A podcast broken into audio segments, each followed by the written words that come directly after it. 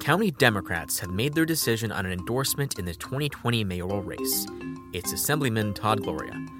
The move was key, as it is likely the next San Diego mayor will be a Democrat, and that party has a significant registration advantage. Gloria is expected to face off against fellow Democrat Barbara Bry in the 2020 general election, and as of now, there's no Republican candidate. For the San Diego Union Tribune, I'm Daniel Wheaton, and this is your San Diego News Fix. To get a better understanding of what this endorsement means, we have David Garrick, who covers City Hall, and Michael Smolens, a political columnist. David, why don't you explain what happened last night with Todd Gloria? Uh, he got a really key endorsement from the De- Democratic Party uh, Central Committee. Uh, it's considered especially important uh, this year because he's running against a rival Democrat, Barbara Bry. She's a councilwoman with some name recognition, and so for him to get the endorsement was a big, big coup for him. Mm-hmm. Why don't you explain who's running in the mayoral race? Uh, the two leading candidates are Assemblyman Todd Gloria, who was on the city council before he went to the assembly, and Councilwoman Barbara Bry. Uh, there are some other candidates, like I guess nine other candidates, but none of them have name recognition or have raised any money. So those are perceived to be the two leading candidates. Mm-hmm. Now, there, has been rumors throughout the process that uh, Republican City Councilman Mark Kersey, who actually just became an independent, he'd been a Republican, may enter the race. When I've asked Kersey's people, they've always just basically demurred. They haven't said stop mentioning it, and they haven't said keep mentioning it. They've just had no comment. All right, so I guess that's a maybe.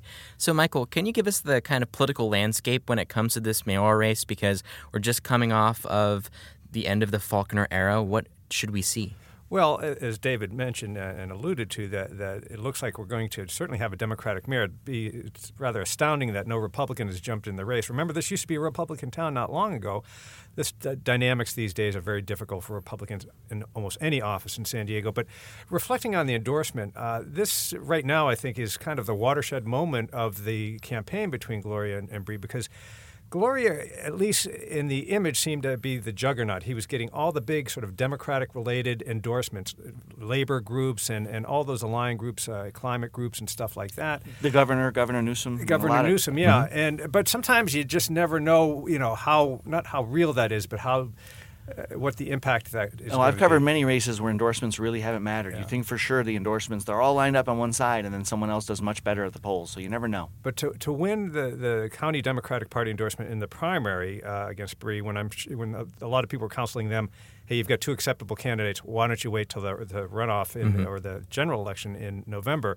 This is going to be a big benefit to him. Uh, they, he, that throws the whole institutional aspect of the party behind him, uh, along with all the other candidates that they're going to be promoting.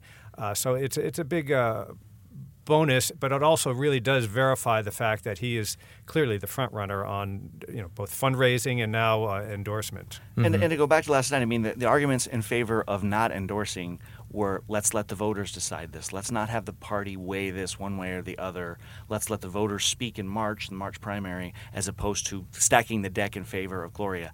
On the other side, the argument for Gloria, I thought the strongest argument I heard was if Todd and Gloria keep attacking each other, we're making ourselves vulnerable to a potential Republican.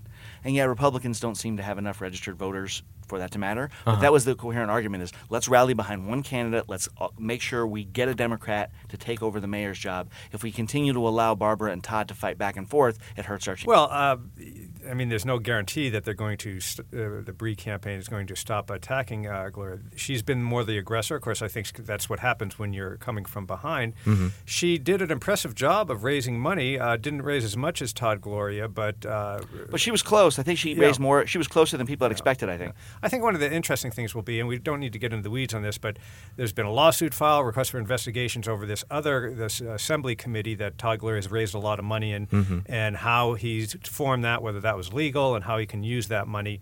That is an additional $300,000 over and above his lead in the mayoral race. So th- that's a lot of money. Mm-hmm. Uh, he can't spend it directly on his campaign. He could spend it indirectly, and that's what sort of the fight is about. Interestingly, a lot of this uh, uh, dust up, if you will, came just in the days before the, the endorsement meeting yeah, last week. party. If the intent was to try to derail that, it certainly didn't work. And also, what are some of the key issues that Todd Gloria is using to define his campaign? Well, he certainly focused on housing up at Sacramento. Uh, and Gloria and, and Bry, Bry has, has attacked him on that. Uh, they've both battled over scooters, uh, scooter regula- regulations. She wants more strict regulations than he supports. Um, yeah, I don't know. Todd has not put forth as many ideas as Barbara. Barbara puts out policy pieces all the time. Mm-hmm. She wants to build a technology jobs hub downtown.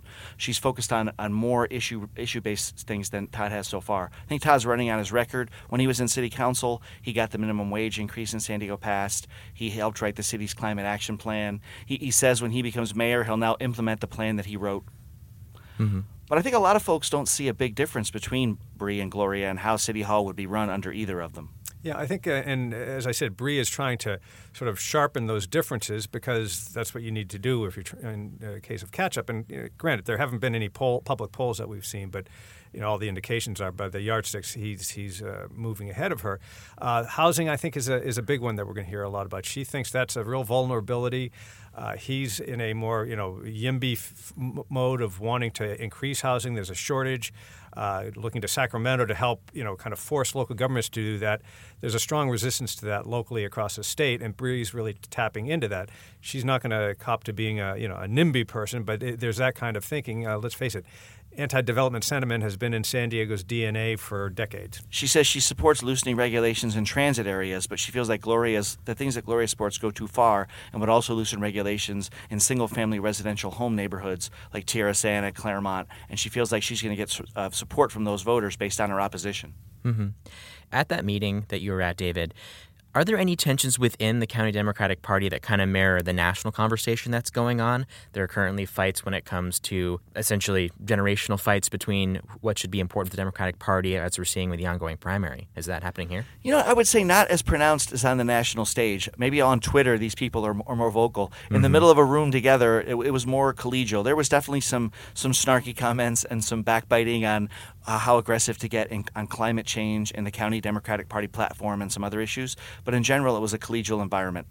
I think one of the things you're going to be seeing uh, as the campaign moves on, in addition to issues, is is who the candidates are. I know the Gloria campaign is looking to, to do that. Todd Gloria is 41 years old. He's sort of a younger generation. I think Barbara Bry is 69, 69 or 70, yeah. Um, he came up from modest uh, means. He's got he's uh, got a diverse background. We were just talking about uh, Native American, Filipino, and Latino. and he would be the first gay mayor in San Diego's history.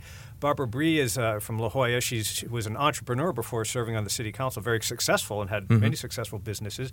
Uh, they're looking at sort of you know th- that she's a woman, and that would bring a certain uh, you know gender dynamic to, to the mayor's office. So I think you'll be seeing that contrast. Who that works better for, I don't know, but I know that uh, Todd's story is going to be a lot of his uh, his campaign. Right, but she tries to flip that and say that Todd is a career politician. He's always strategizing for what his next job is going to be. He was on the council, then he knew he was going to go to assembly. He's always planned to run for mayor. Whereas she paints herself as an ordinary citizen who made good and now has decided to give her time to make the city a better place. Mm-hmm. Well, when it all comes down to it, it will ultimately come down to who turns out and who votes. So, is there parts of the city that um, Gloria or Bry have the advantage? Uh, well, Gloria is from District 3, which is North Park, Hillcrest, in that area, and I imagine he'll get a huge swath of uh, support there. Uh, and I think he'll probably get widespread support in the south part of the city based on his ethnicity.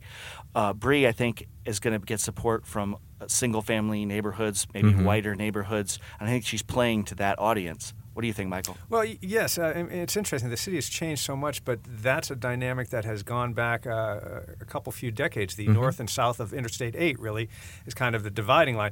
It's it's not as clear cut. It used to be. It, it was a bit of the haves and have-nots to the north and the south. Uh, things have changed, but there's that, that building dynamic in this particular race. Yeah. And if the two of them end up in the runoff in November, I mean, you have to guess that Republicans would probably lean toward her. I don't know, but you'd have to guess that she would get a larger percentage of Republican votes than Gloria. I don't know. Yeah, interestingly enough, this race might come down to who kind of mobilizes the Republicans, if you think about it. Well, they're, they're going to have to go someplace if they don't have a candidate. And you know, again, city politics are kind of interesting because it's it's not quite as purely partisan as in other levels of, of politics and government. Mm-hmm. Very, it, it has a strong, strong aspect of it. But where you know a moderate Democrat could appeal, and uh, if that's how how Bry is uh, is portrayed, uh, her business background. it'll be interesting to see what the Chamber of Commerce does because uh, Todd Gloria actually, you know, as though he's got labor backing and mended fences, uh, some labor groups were not happy with him because he had sort of a pro-business stance on certain downtown aspects, and uh, so he's got friends in the whole chamber circle as well. What's the dynamic looking like at the city council? Because that also affects the dynamic when whoever wins wins. Well, the city council is uh, six Democrats now, two Republicans, and one independent. Because I had mentioned earlier that Mark Kersey turned independent, and the Republicans are just just grabbing on as hard as they can to try to at least keep uh, you know two seats. Uh, Chris Cate was elected uh, last year, so he's safe. Uh, but in District Seven, Mark Kersey, uh, District Five, Mark Kersey, and District Seven, Scott Sherman are termed out. So both of those are open seats. It looks like the Democrats are maybe favored to win District Seven, and District Five is a coin flip. So it's going to be interesting to see. It could end up being eight one. Wow. But one thing, again, sort of, and I'm sound like a broken record. Uh, San Diego uh, has gotten more partisan than it had been the council in the past decades. But we made a big deal, me included, of when the, the, the council got six Democratic votes, that would allow them to override Kevin uh, Kevin Faulconer Vino, the Republican mm-hmm. mayor. I don't believe he's vetoed anything, and I don't think that there's been an override attempt. Uh, he's been able to you know, work things. Uh, again, on local issues, it's not quite as clear cut in terms of Democrat and Republican stuff.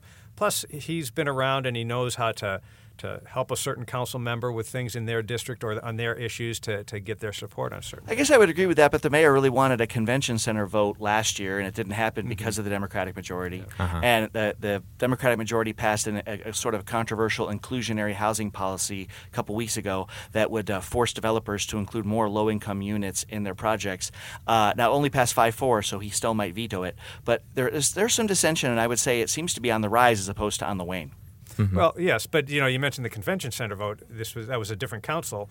This new council, he was able to get peel off a vote to get an early primary vote as opposed to the November election, which is what he wanted. But yeah, I mean, there the, the, housing thing I think is an area where there's going to be some division, and it's going to be very interesting to see what he does with that inclusionary housing thing because by his silence, he clearly does not favor that uh, approach, that, uh, or to the extent that approach has gone under Georgette Gomez. Yeah, and also it's worth noting that this vote will occur at the same time as the California primary, so there will be a lot more people voting than something happening in an off cycle. So that could change the race as well. Absolutely, and, and and the general election will be under the presidential election, so the turnout in November 2020 is supposed to be extremely high. Mm-hmm. You'd think that would have to favor Gloria if he happens to make the runoff, which seems likely. All right, David Garrick, Michael Smolens, thank you both so much. Thank you. Thank you. In other political news, the Republican Party of San Diego County has launched a new website. It's called San Diego News Desk. And unlike nearly all news sites, it doesn't have any bylines on its stories, nor any writers or editors listed on the site. This tactic has become more common in political campaigns to design political messaging like local news, and has become commonplace in areas with little to no news sources. Thanks for listening to the San Diego News Fix, which goes live weekdays at 5 p.m. Try out some of our other podcasts too. Our Ideas and Opinion team hosts The Conversation, which features interviews with newsmakers and experts about San Diego news and issues. Our sports department hosts Hot Lava about all things Padres. To see all of our audio offerings, go to uniontrib.com slash podcasts. Until next time.